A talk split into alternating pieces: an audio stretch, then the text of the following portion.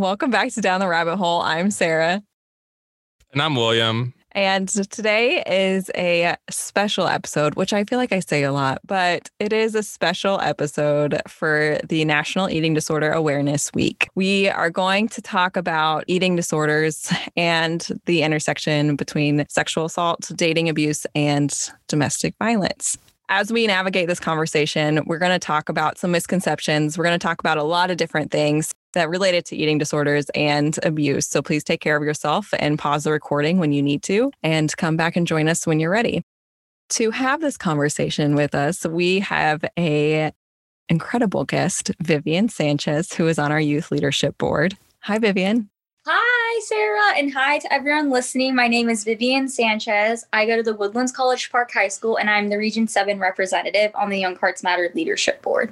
We're so glad you're here, Vivian. Thank you. Before we jump in to have this conversation, would you mind telling us about why you are on our leadership board and why this conversation is important to you? Of course. I joined the board two years ago whenever my passion grew to raise awareness for sexual assault, teen dating violence, domestic violence. I think these issues are really heavy topics and hard to speak about among teens. And I think that's why we need to have these conversations to help raise awareness and to help anyone who's going through these things understand and know that they're not alone in any of these situations.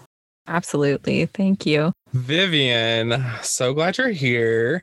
You came up with a fun question for us today. So, what's your fun question for all of us to answer?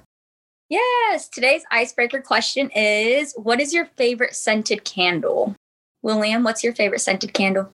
My favorite scent is uh, I think it's eucalyptus and spearmint. I think is it's the de-stress candle from Bath and Body Works. So that's that's the one I generally have on hand in my apartment.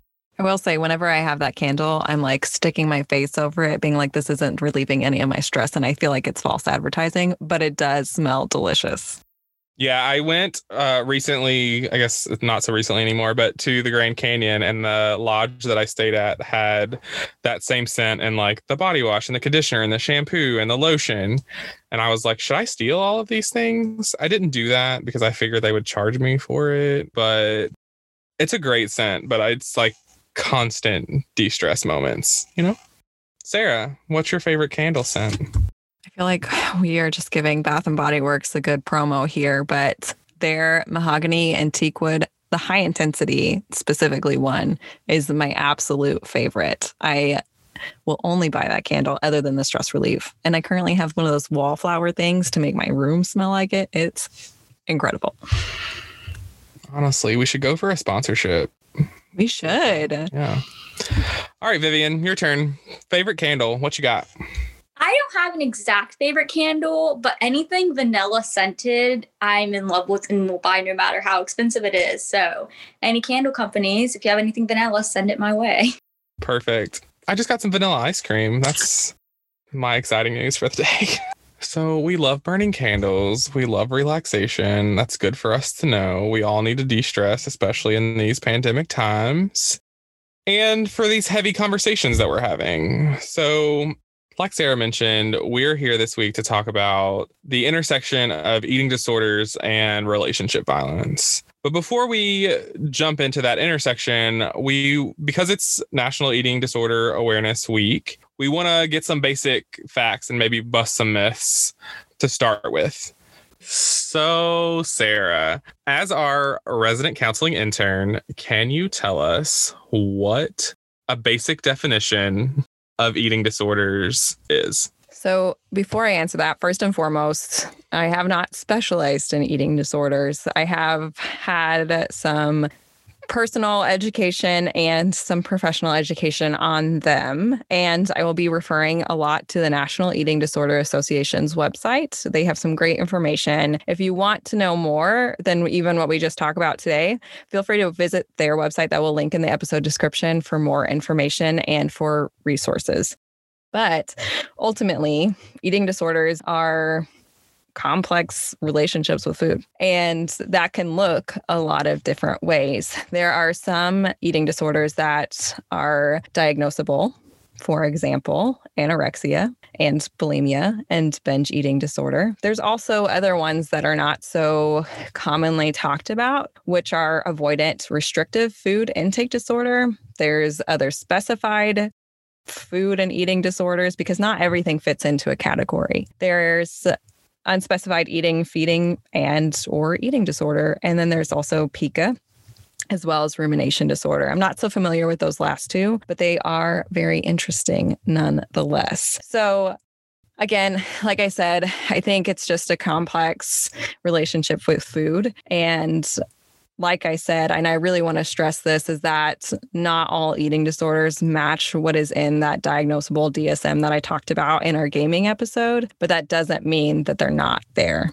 So, Sarah, can you tell us in addition to that, and maybe like cumulatively with all those diagnosable and undiagnosable uh, disorders, roughly how many people are experiencing an, an eating disorder at any given time? Yes. And again, I'm referring to NEDA's website and want to reiterate that not everyone is diagnosed. But according to their website, 20 million women and 10 million men in America have or will have an eating disorder at some point in their lifetime. And uh, this is something I didn't know until we were researching for this episode that people who experience sexual assault are two times more likely to experience an eating disorder as well. Thank you, Sarah. That was a lot of helpful, great information. And if you want to learn more, like Sarah said, you can visit NEDA's website. And I think we should now start talking about myths. I think a big myth is that only small and skinnier people suffer with eating disorders, which is not true. Anyone from any background, any size can suffer with an eating disorder. I think another myth that surrounds it is that if you're not losing weight, then you're not suffering with an eating disorder. Because with different eating disorders to come different weight wise. And a lot of people believe that eating disorders are only about the weight when really it's there's so many other factors that play into eating disorders like control. I think on that note, too, I think it is also important to acknowledge that men can experience eating disorders as well. I know growing up for me, it was very much around the idea that it was like a woman's issue and that men didn't experience it. That's just not true. And kind of like you were saying, I think anyone and everyone can experience an eating disorder. And there are lots of different things that play into it. There can even be like the low self esteem that plays into it, control, like you were saying, and yeah, I think even just as a general American culture, we have a interesting idea around food, and that can really play into a lot of different things as well. Yeah, I'm glad you brought up the fact that men can experience eating disorders. I think that, like Vivian was saying, we often have this image when we when you hear eating disorder, your um, like knee jerk image is a, a really thin person, and in particular, a really thin woman, and that image, that that narrative is harmful to people who don't fit that particular identity or that particular image. And and like we've been saying maybe it comes in different in different forms and and you can have a bodybuilder who who has a lot of muscle who has an eating disorder because they're only focused on uh, protein or they're only like they're hyper focused on their um their macros and it's not it's not a healthy relationship with food. But because they're muscly people don't think that they have an eating disorder because they're not this um they don't fit this typical image that we have of someone with an eating disorder. Two things real quick. One being I'm going to take your image a little bit further and we typically also think it's only white women. I think that's less of an idea than it was when I was in high school, but that's still definitely out there. Out there enough that it is all over NEDA's website. When you go in there and look at their, they have like an infographic about marginalized voices, and it says eating disorders are often thought of as a disease that affect only white young women. And so, to your point, we do just think of it as a young person problem, a white woman problem, and that is problematic in so many different ways because then other people get blown off when they are struggling. My second I thought that I had when you're talking about bodybuilders, I also remember so many conversations and even in like movies about wrestlers who want to meet like a certain weight and that is so heavily promoted of being a certain weight or not being a certain weight that that can cause a lot of distorted ideas or beliefs around food and weight itself and in those cases, often it's not viewed as an eating disorder because there is this like athletic goal in mind. And so it feeds into a different conversation we've had before about harmful masculinity and how men don't experience body image the same way and don't experience social pressures the same way and therefore don't get the resources or um, have that same framing around different issues. And they also don't experience the stigma and shame in the same way that women who um, exhibit eating disorders do. I love how both of you brought up about how in sports, how eating disorders can be common because I feel like eating disorders are very common in dance, cheer, like track, gymnastics, like all these other sports. Like I'm missing a lot, but like a lot of these sports that us teenagers are playing. And I feel like some adults don't realize how that plays a part. Like, even though like some of us teenagers may look healthy because we've built up so much muscles, doesn't mean our bodies are always getting the nutrient, like the nutrients and like all the proteins that it needs. Because I feel like eh, specifically in track sometimes like we're all very muscular in the legs because we like put in so much time running track but i know there's a lot of individuals in track who really suffer with eating disorders. And I think sometimes they don't even realize that they're suffering with an eating disorder because it's something that teenagers in certain sports have normalized, or even sometimes coaches will normalize it, especially in wrestling, because in wrestling, it's become such a normal thing to lose so much weight so fast. I also think that hearing from a young person about those pressures and those um, the way some adults in their lives are complicit in perpetuating those unhealthy relationships with food uh, is important for people to talk about and to hear because often as adults we don't think we're perpetuating those ideas or that we're embodying them even for ourselves. But in in the way your coach talks to you even if they don't explicitly tell you like hey you need to do this the way they frame it, the way they make side comments, the way they let you play or don't let you play, depending on the sport, right? Can really drive your motivations around food, weight, ability, muscle, all of those things. You know, while you guys were talking, I I love. Have you watched the movie Little Miss Sunshine? It is one of my favorite movies. It's like over the top hilarious and problematic in some places. But this little girl wants to become Little Miss Sunshine. And it's like a child beauty pageant ultimately. And they're like traveling to get her here. And she starts eating ice cream. And the parents are like, oh, Little Miss Sunshines are like beauty pageant people don't eat ice cream. And there's like this whole moment of devastation upon her face. And first I thought like to your point William like we as parents or adults or whoever can perpetuate these harmful things without even really thinking about it, even at such a young age. And I mean, that's an extreme, like little beauty pageant example. I think we do that in a lot of like day to day things that are not so over the top. But I don't know. That's just what I was thinking of, of like how we can perpetuate these things at such a young age one of my favorite parts though is she like meets a beauty pageant lady lady and she's like oh i love ice cream. And like the little girl gets the biggest smile on her face and it's such a good movie. I highly recommend it. And i don't know why that always comes to my mind when we have this conversation but there is so much we fight against. And i love that that little girl fought against all these negative messages and like did what she loved to do anyways. And i think that was really cool. Sorry went down a different rabbit hole but highly recommend the movie. Um and I and I think I brought it up too because we're talking a lot about sport, but I mean we we do have these little beauty pageants for like girls and like young girls that perpetuate so many harmful things. So if you think about magazines and I mean, we're surrounded by it. We're promoted with this idea that, especially women, and I'm not just talking about just women, but that this is what a woman should be or should look like. And we internalize that anyways and my my whole point of that is this conversation is important because we don't talk about it enough. And i would like to lead into how problematic it can be. Eating disorders are one of the high the second highest mortality or has the second highest mortality rate other than op- opioid addictions. You know a lot of times we think that people who experience eating disorders are just like going through a phase or whatever, but it's a dangerous thing and it can be a dangerous thing. And there's not a lot of resources out there for a lot of people who experience it.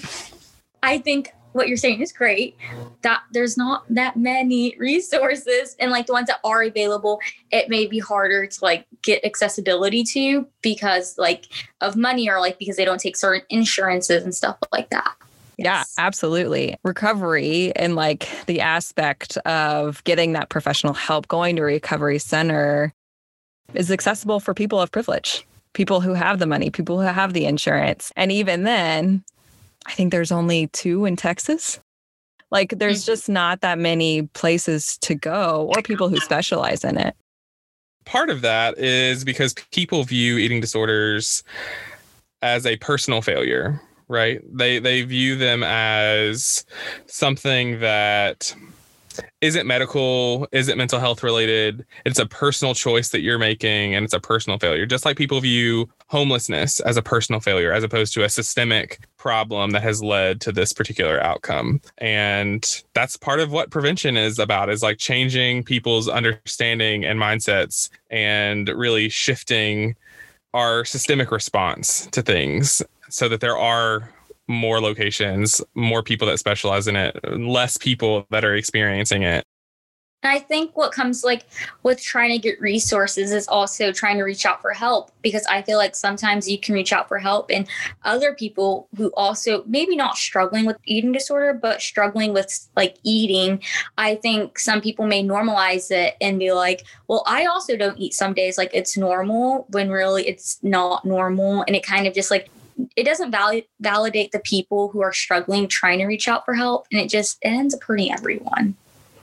Yeah and i love that both of y'all brought that up because we do i mean as a society also praise either thinness or muscle building and people who are struggling can be met with harmful comments, such as, like, oh, why is it a big problem? You look great, or something like that. And I know a lot of people that have been met like that because we, as a society and as people, it's hard to acknowledge that we've created this society and this culture that is harmful in so many different aspects. I also think it's important to distinguish between uh, someone who has an eating disorder and someone who is food insecure right? Like those those are two different issues that we're talking about as well. Um so i don't want anybody listening to be like well i didn't eat because i didn't have food. Like those those are different issues.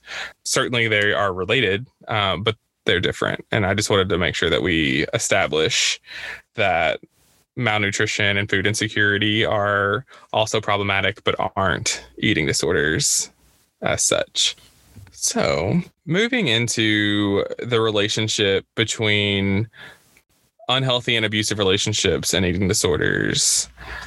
I think abusers can use eating disorders or hold eating disorders above the victim or survivor's head whenever I feel like, especially whenever they have gone through recovery together or that person has been like that person's like support system. I think the abuser can say things such as like i'm the reason why you recovered or i or i helped you recover and without me you won't be able to recover or you won't be able to maintain recovery. And i think that's like a big issue especially whenever that person only has their abuser in their corner and then they really feel like they can't recover without this person or if the abuser like in financial situations if they were the one who paid for the recovery and the individual still needs recovery it's like how am i supposed to recover if i can't afford it? And this person who's hurting me can only afford it. It's like, and I think that also kind of what causes people to stay in abusive relationships is like, you know, that's another little rabbit hole. But I think like a really big thing, like in recovery, is like how important your support system is. And whenever that abusive person is your support system, I think they can really hold that over your head and eat with eating disorders.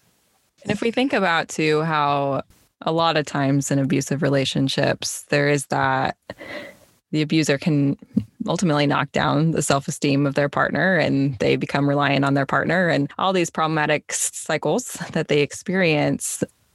If you have, if you're experiencing an eating disorder, you might already be experiencing low self esteem, and they can use that against you to make it even lower. If that makes sense.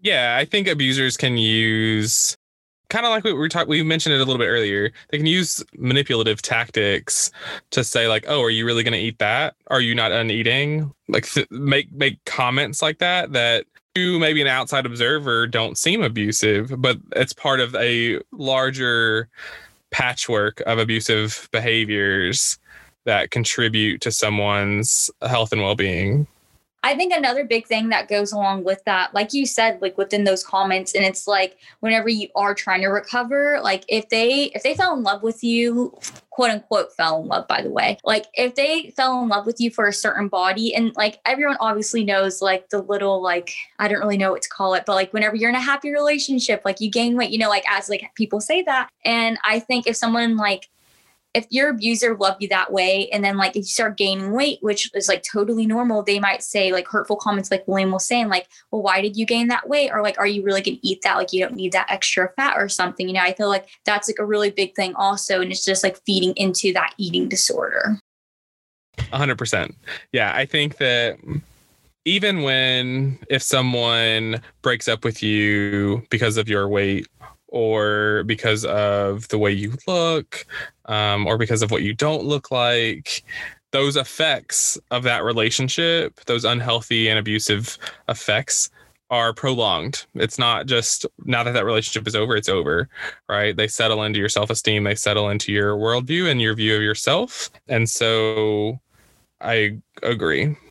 I also think to like even talking about misconceptions of eating disorders, we often think that it is like a physical thing. There's also a mental aspect as well. And people who experience an eating disorder can at times put themselves down a lot, going back to that low self esteem that can kick in. And, and I think it almost can make some people accustomed to some behaviors or it almost makes it seem like like the abuse is not that bad is what i'm getting at because people who experience eating disorders can perpetuate those same statements themselves.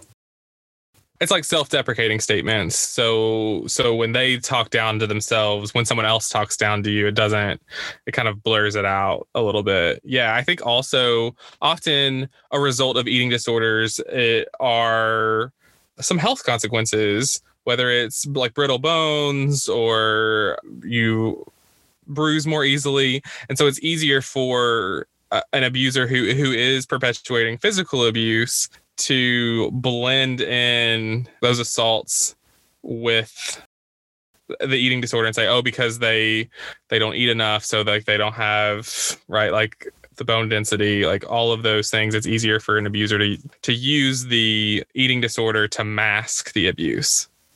So while abusers can leverage the eating disorder to mask the abuse what are y'all's thoughts on the survivor's perception of their abuser? Um, what I'm trying to ask is would it be possible for someone in an abusive relationship, someone who has an eating disorder in an abusive relationship, to see their abuser in a positive light um, and kind of put the negativity on the eating disorder? I'm not sure if I'm answering your question in the right way, but this is like what I thought of whenever you said that. I feel like, in a way, if the survivor or victim is like going through that eating disorder in this relationship, I feel like they could possibly feel like, well, this is the only person that's like being honest with me and like validate their own feelings and validate that person, like that their abuser isn't a bad person because they're like the only person that's being honest with them and like to be clear, quote unquote honest. yes, quote unquote. I hadn't thought about it that way. I think that is an interesting perspective on it. And I also think that even if the abuser, the partner, I'm going to say the partner, is not feeding into that and not quote unquote telling you the truth and they are telling you the opposite of and things you want to hear. Like you are beautiful. You don't need to do this at first in the first part of the relationship. They can almost seem like the savior a little bit and they can be someone who you feel comfortable with and you feel worthy with and you feel like you don't almost to like mask those terrible things you can tell yourself with an eating disorder. Because with the, those types of relationships there often is that that highlight or that nice moment with the partner. It's not always terrible. It's not always awful. And so that can also be a part of that building of the relationship as they feel like you feel safe with that person at first.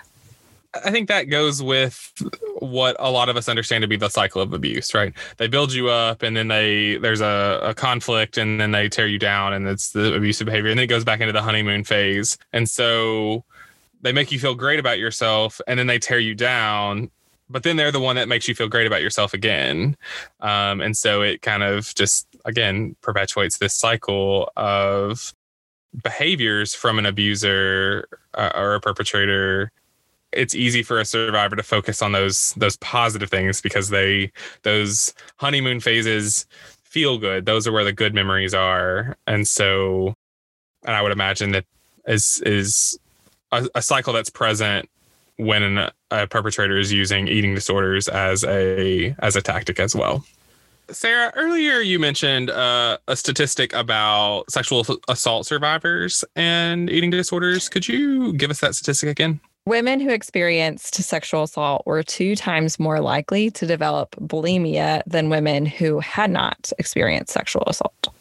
So bulimia specifically is about this yes. is the stat. Yeah. So Vivian, do you have any thoughts about why an assault survivor might develop bulimia after their assault?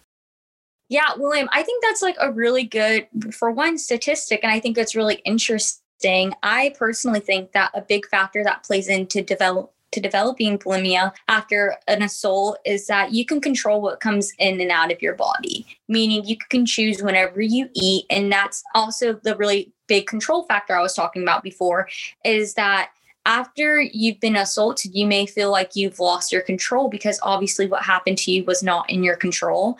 And now you're trying to look for ways that you can find control. And I feel like with bulimia, you can choose whenever you eat, but then also you can choose to throw that up if you want. And also, I was having a conversation with someone the other day, and we were talking about bulimia with sexual assault. And this person mentioned that most of the time, or not most of the time, but sometimes with sexual assault survivors, if they were full during the time, then they may not want to relive those feelings of feeling full. So then they'll throw up to feel that emptiness because oftentimes being full and during the assault can just be a big trigger to the survivor.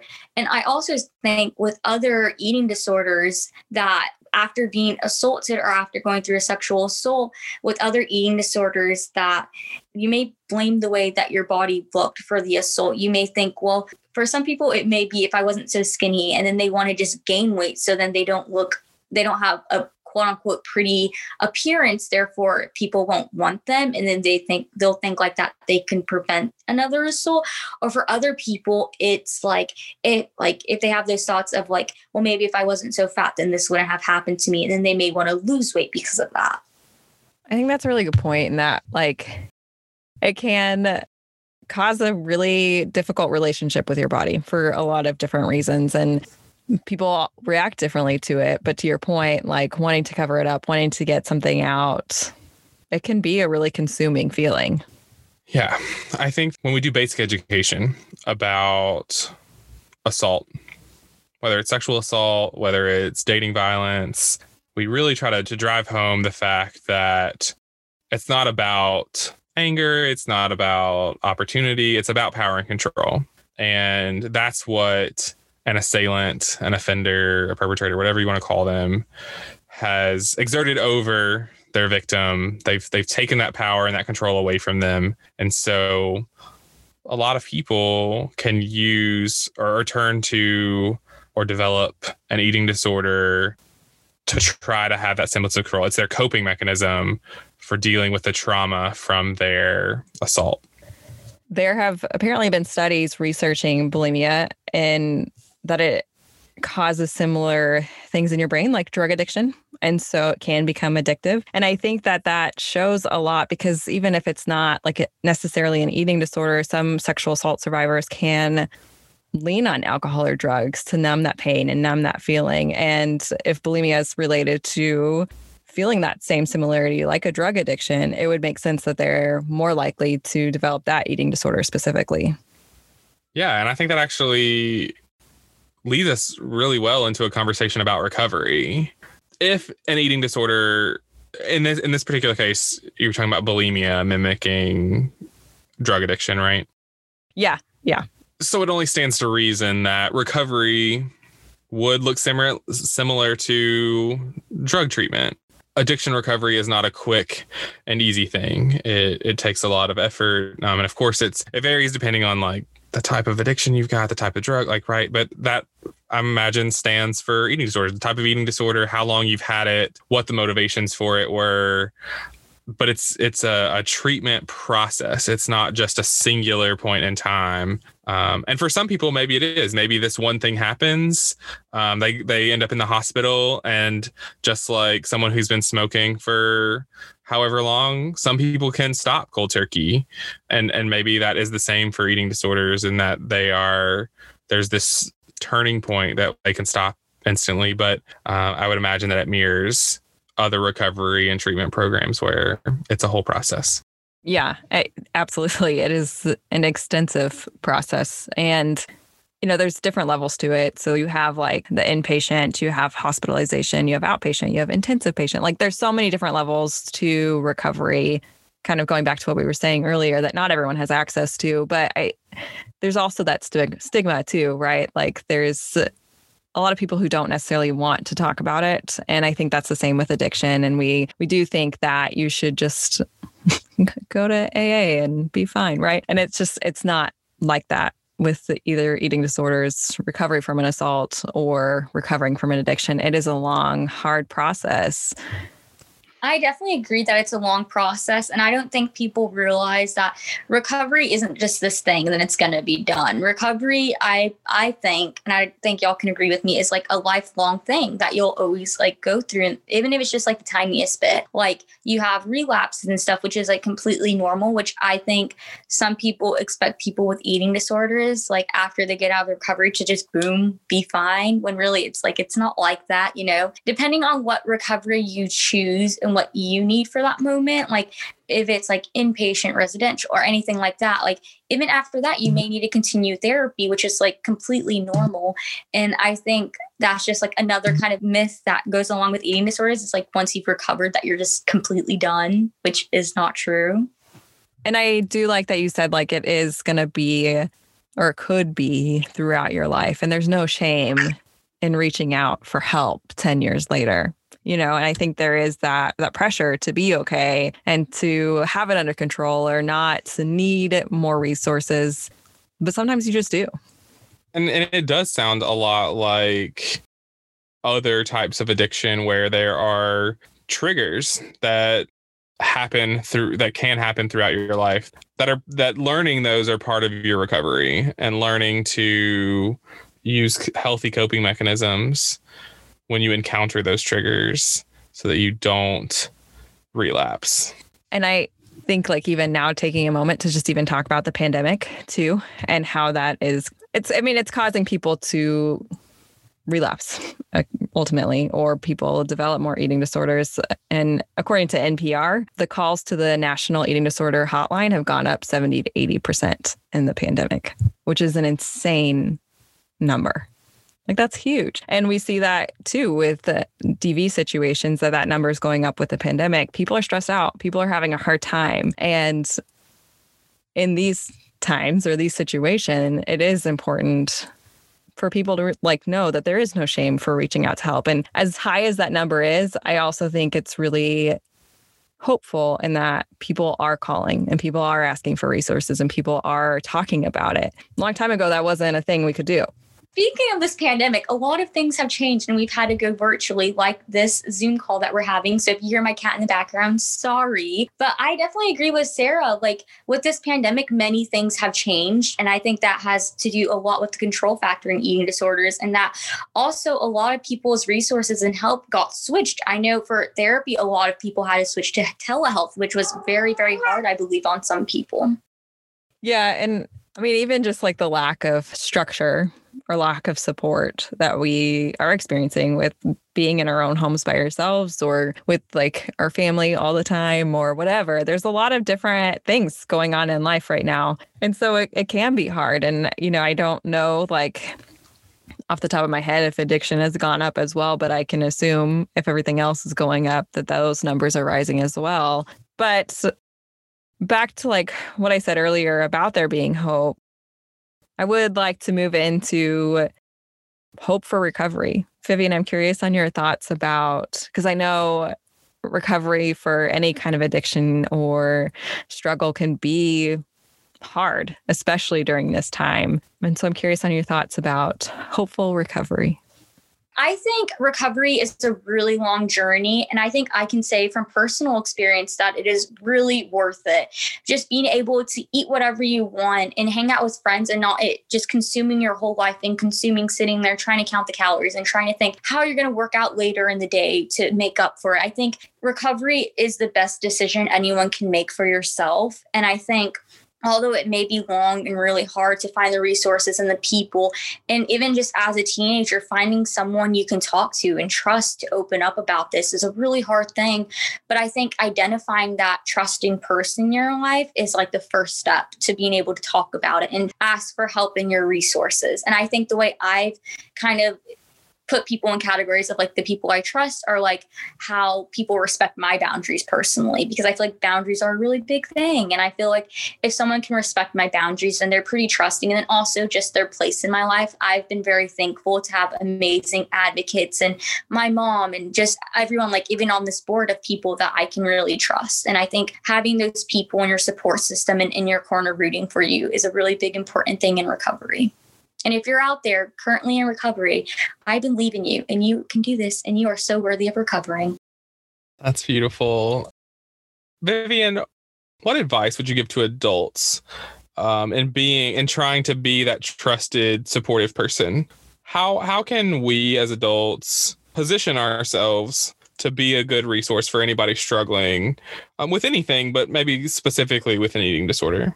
Yeah, I, love that question, William. Thank you. I think the way adults can really help in these situations is whenever a young person comes to you with the situation saying that they're struggling with eating or however they put it, I think it's really important just to, just to be there and listen to them and not overreact or not shame them for what they're doing just really just be there and be that help and you know if you're like the person in their life that is able to get them resources and if you're not that person, if you're a teacher or a counselor, then talk to the person's parents or caregivers that are able to do that to give those resources. Thank you for sharing that. I appreciate it. And I, I think it is so important to become educated on eating disorders themselves and what you can do as a support person. Again, referring back to NEDA's website, which will be linked, they have parent toolkits that you can go to to learn more about how to be supports and things that we can say every day that might be a little more harmful. So I think really diving in and learning what you can, there's a lot more information now than there was 10 years ago. And really utilizing that information as you provide support for anyone in your life will be helpful. Vivian just shared with us her thoughts on hopeful recovery, which makes me wonder more broadly, what are your hopes and dreams for this conversation in the future for people struggling with eating disorders, for survivors who might be in recovery. What are your hopes and dreams? Sarah, you first. I have a lot of hopes and dreams. And share them all. share them all. I think for those who are struggling with a difficult relationship with food and or themselves. I hope that they know kind of to what Vivian was saying that they are worthy of that recovery and worthy of a safe and healthy life with safe and healthy relationships. And they can learn to heal and grow and find that self love that we all search for. I also hope that people around those who struggle will become aware of that struggle and be a support and a safe place for them to go to and to talk to and and to find that healing and that recovery with and that will become more educated on eating disorders and the recovery themselves. Uh, and then systemically and culturally, I hope that we can change a lot of these harmful messages that we send young people and people in general. You know, there's been more awareness on eating disorders and more information on on them. I'm not going to say we know why they where they stem from or anything, but we have a lot more information and I don't see that our culture has changed that much. And so I hope we can really take that and grow and become a healthier culture that supports people in general. I also hope that there's more resources and more recovery places. I'm glad there's one that I know of in Texas because that was not true 15, 10 years ago. So it's an improvement, but we definitely have a long way to go in helping people recover. Oh, I love that so much, Sarah.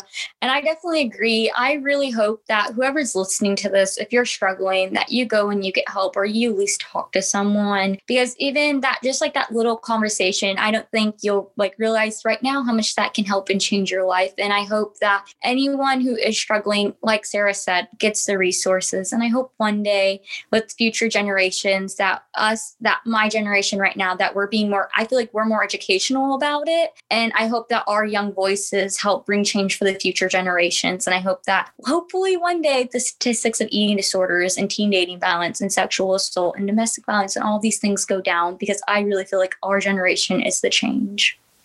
Yeah, I definitely agree with you. I think we've seen so much activism out of your generation already. And I think that's crazy impressive. And I hope that that energy continues into y'all's adulthood. I hope that we really start to approach the issue of eating disorders and the issue of violence and that intersection of those two things with an equity lens. There is there's no typical person you know it, it can happen to anyone at any age of of any race of any socioeconomic status of any gender of any sexuality. And it's it's really important for us to to recognize that and to acknowledge that folks dealing with eating disorders don't fit into this box that we have a cultural narrative around and to, to Sarah's point about treatment options, sometimes those folks need particular intersectional treatment options that can really address them as an individual and their lived experience. So I hope that we can start to see more of those as options for treatment and recovery. If you, the listeners, are experiencing an eating disorder and want to reach out for help or you know someone who is, there is the national hotline that you can call. We will put the number in the episode description. Um, they also have chat options, texting options, and translation available. I also really recommend again, both personally and professionally, I've read this book and it was given to me by a student I worked with, and I really appreciated it. It's a book by Jenny Schaefer. She's written a, written a couple of the books about life without an eating disorder and what it looks like. And it's just got a lot of really great information of what struggling with an eating disorder can look like and how you can find hope in there. And so I definitely recommend her books as well.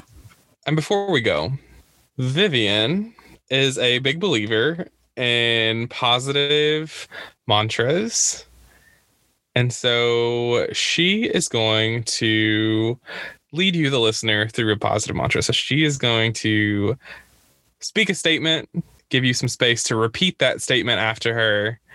And she's going to continue through a whole series of these to really bring some positivity into your day, bring some self esteem, some self efficacy to you that you can believe in yourself and accomplish anything.